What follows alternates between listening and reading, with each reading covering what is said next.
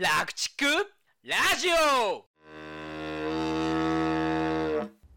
皆様こんにちは。楽チックラジオの時間です。寺内動物病院の保坂です。寺内です。はい。本日もよろしくお願いします。よろしくお願いします。さて、また質問来てますね。はい。はい。えーっと、と牧場のおスタッフに関する話で、はいはえー、地主さんからの質問です。はい。ね、個別のハッチでは病気を見つけられるのに、うんペンでの群害になると発見が遅れてしまう、あるいは見つけることができないうんということが起きていますと。でこのスタッフが、この群で飼われている子牛たちの病気を発見する目を養うためにはどうしたらいいんでしょう？っていう質問です。なるほど。経験あります？そうですね。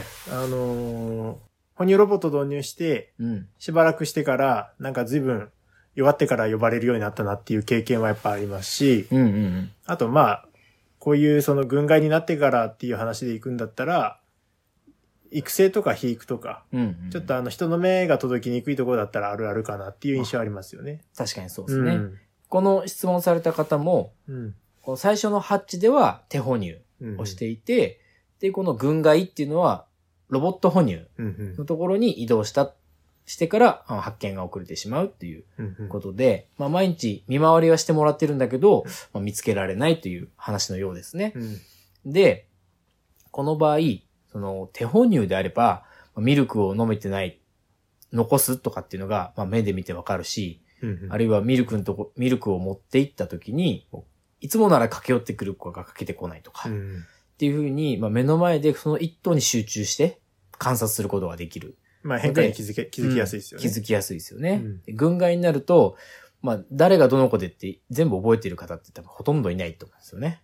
うん保育センターとかだともうほぼ手つけられないですよね。そうですよね。はい。なので、まあ、軍として見るっていうことになっちゃうんですけど、うんただ、えー基本は、その、群れは、個の集まりであるっていうことが大事だと僕は思っています。うんうんなので、その、まあ、見、見方としても、一頭一頭をまず見ていくっていうことですね。うんまずは、その、目を養うっていう、そういうお話だったので、うん僕がおすいつもお勧めしているのは、その、群れであっても、一頭一頭を見ていく。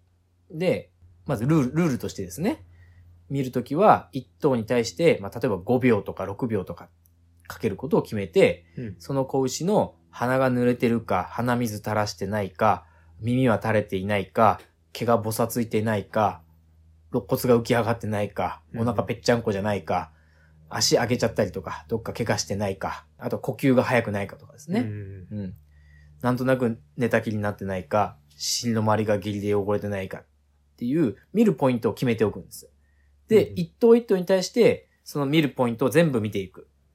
で、そうすると、まあ、5秒とか長ければ10秒かかってしまうと思うんですけど、最初は仕方ないと思って、うん反復練習ですから、一頭一頭、こう、鼻から全身を見て問題がない。で、次の子を見て鼻から全身見て問題ない。問題なくても飛ばさずに一つ一つの項目をちゃんと見る。うんうんで、全頭を見るってことを毎日繰り返していくと、見るスピードはどんどん上がります。うんうんで、それを繰り返していくと、やっぱり全体の中で異常があるやつをパッと見つけられるようになっていくんですよね。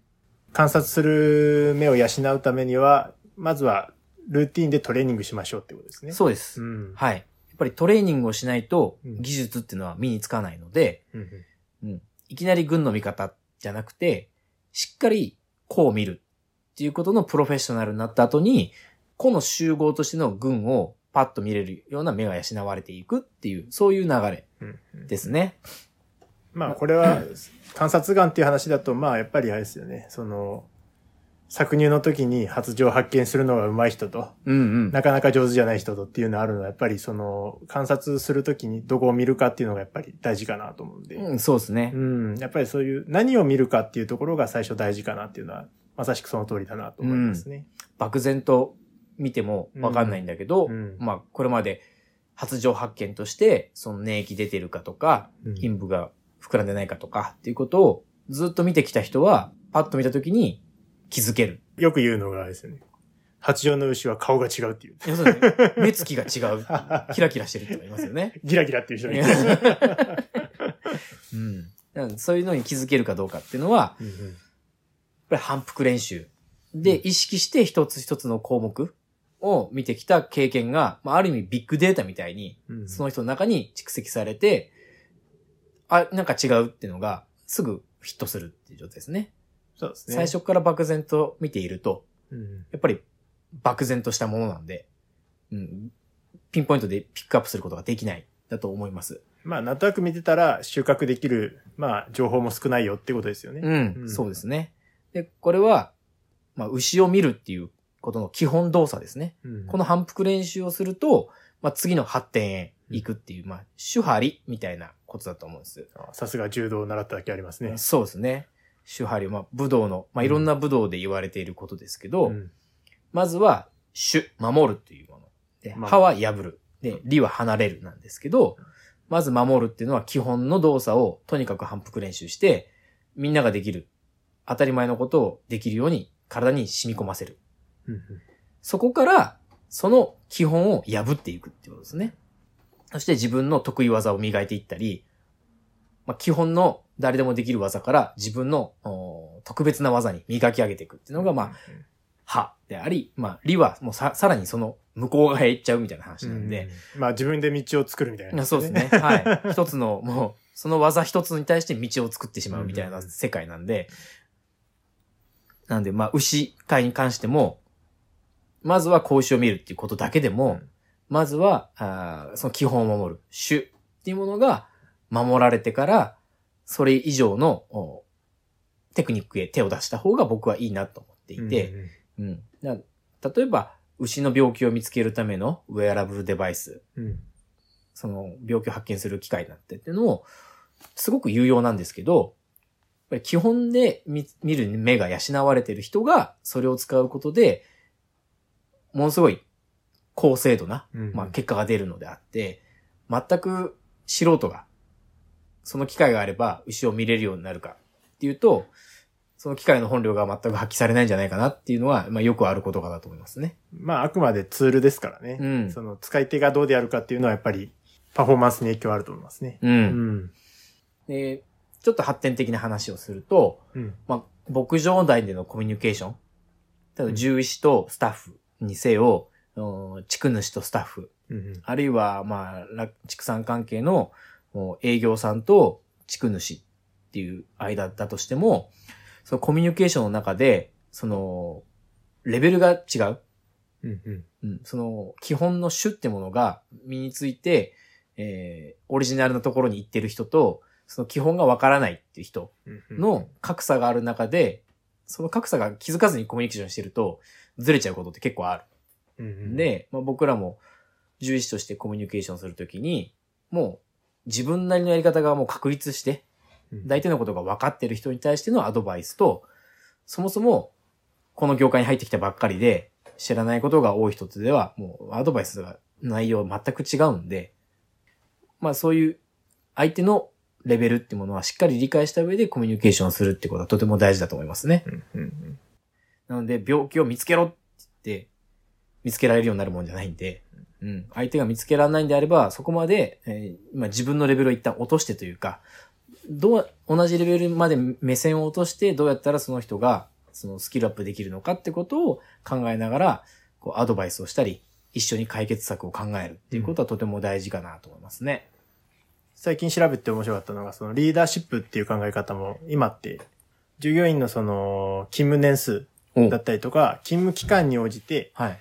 あの、変えた方がいいよっていうのは言われてますね。リーダーシップの発揮の仕方を変える。リーダーの接し方を変える。うん、うん、ううんん。ちょっと今手元にないから忘れちゃったんだけど。どう変えるのか。だからまあ、それはなんかまた機会があれば話しますけど、まあでも、新人でね、入りたての時から、徐々にそのベテランっていうかね、うん、う。うんん、あの、一発のスタッフになるまでうん、うん。の間で、そのコミュニケーションの取り方はやっぱり、そのリーダー側が変えていかないとうんいけないっていうのはありますね。そうですよね。うんまあ基本的に、そのコミュニケーションに関してのうん責任は、まあ、立場が上の側にあると僕は思っているので、うんはい。理解できない部下がいるとしたら、うんそれは理解できるコミュニケーションをしていない上司に問題があるのがと考えるべきだと思うんですよね。そうですね。うんうん。うん立場が上ということは、より俯瞰して、そのお互いの関係を見れなきゃいけないので、うん下の人間からは理解できないことも理解した上で、お互いの関係が良くなるように、現状が良くなるように、うん上の人間が試行錯誤しなきゃいけないですよね。まあだって、社長の側からしたらね、総農場の経営状態とかも全部見えるけど、うん。スタッフには何のこっちゃわかんないですからね。まあそうですよね。だだから持ってる情報量は全然違うっていうのはやっぱりうん。頭に入れた方がいいかなと思いますよね。そうですよねう。ん。うん。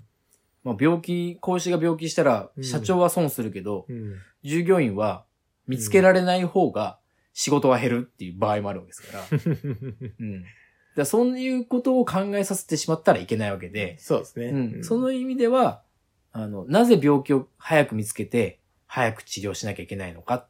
それが実は、その、給料、あるいはスタッフのストレスうんにも大きく関係することだっていうことを、ちゃんと説明してあげないと、うん。まあスタッフ側もわかんないのはしょうがないですよね。ですね。ううんん。あやっぱりリーダーの側から雇い始めの時とかは、やっぱり密にコミュニケーション取って、うん。とにかく、まあ、あの、根気強く、やっぱり、その、なんでこれが必要なのかとか、うん、うん。意図みたいなものをちゃんと、あの、コミュニケーション取った方がいいなっていうふうには思いますね。うん。うん。ちょっと話がそれちゃうんですけど、うん。うん逆によく聞くのが、うんそのスタッフの子牛の担当者側が、やうん。っぱり子牛可愛いじゃないですか。うん。だから、その子牛を病気にさせないとか、うん。早く治したいっていうことで、むしろお金を使いたがる。あれもこれも、子牛のためにやってあげたいってなって、うん。経営者からしたら、そんなに金かけたら、利益が出ねえよ、みたいな。ありますね。うん。それやっぱ経営者の目線と現場の目線で、うんそこですれ違っちゃう。うんなので、そこに対して、やっぱり、やめろっていう話じゃなくて、うん。子牛に使える予算はここまでですよ。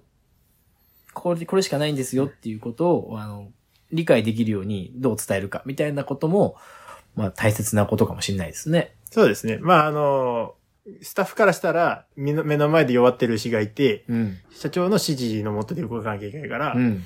なんとかしたいんですっていうのを、もしかしたら社長からしたら、今一番忙しいタイミングでうん。来られて、もしかしたら、もういいから、今回はいいからみたいな感じで、うん。終わらしちゃうことはあるかもしれないですけど、その後のアフターフォローはしっかりした方がいいかな。それは社長側から、社長側からです。うんんそうですね。こういうあちょっとさっきは忙しくて、あの、ちゃんとね、あの、い伝えきれなかったけど、あの、ね、講師にかけられるのはこんぐらいのお金でやってるんだ、うちは、みたいなうん。話を挟んであげるだけで、スタッフとしたら、まあ、ちゃんとね、その後もアフターケアしてくれたから、うんまだ最初はね、ないがしろにされたと思うかもしれないけど、フまあォロー、フォローはなるかな。そうですね。ダメなのは、あの、死んでからうん。殺すなって怒るだけみたいなのが一番ダメですね。あ、それ最悪っすね。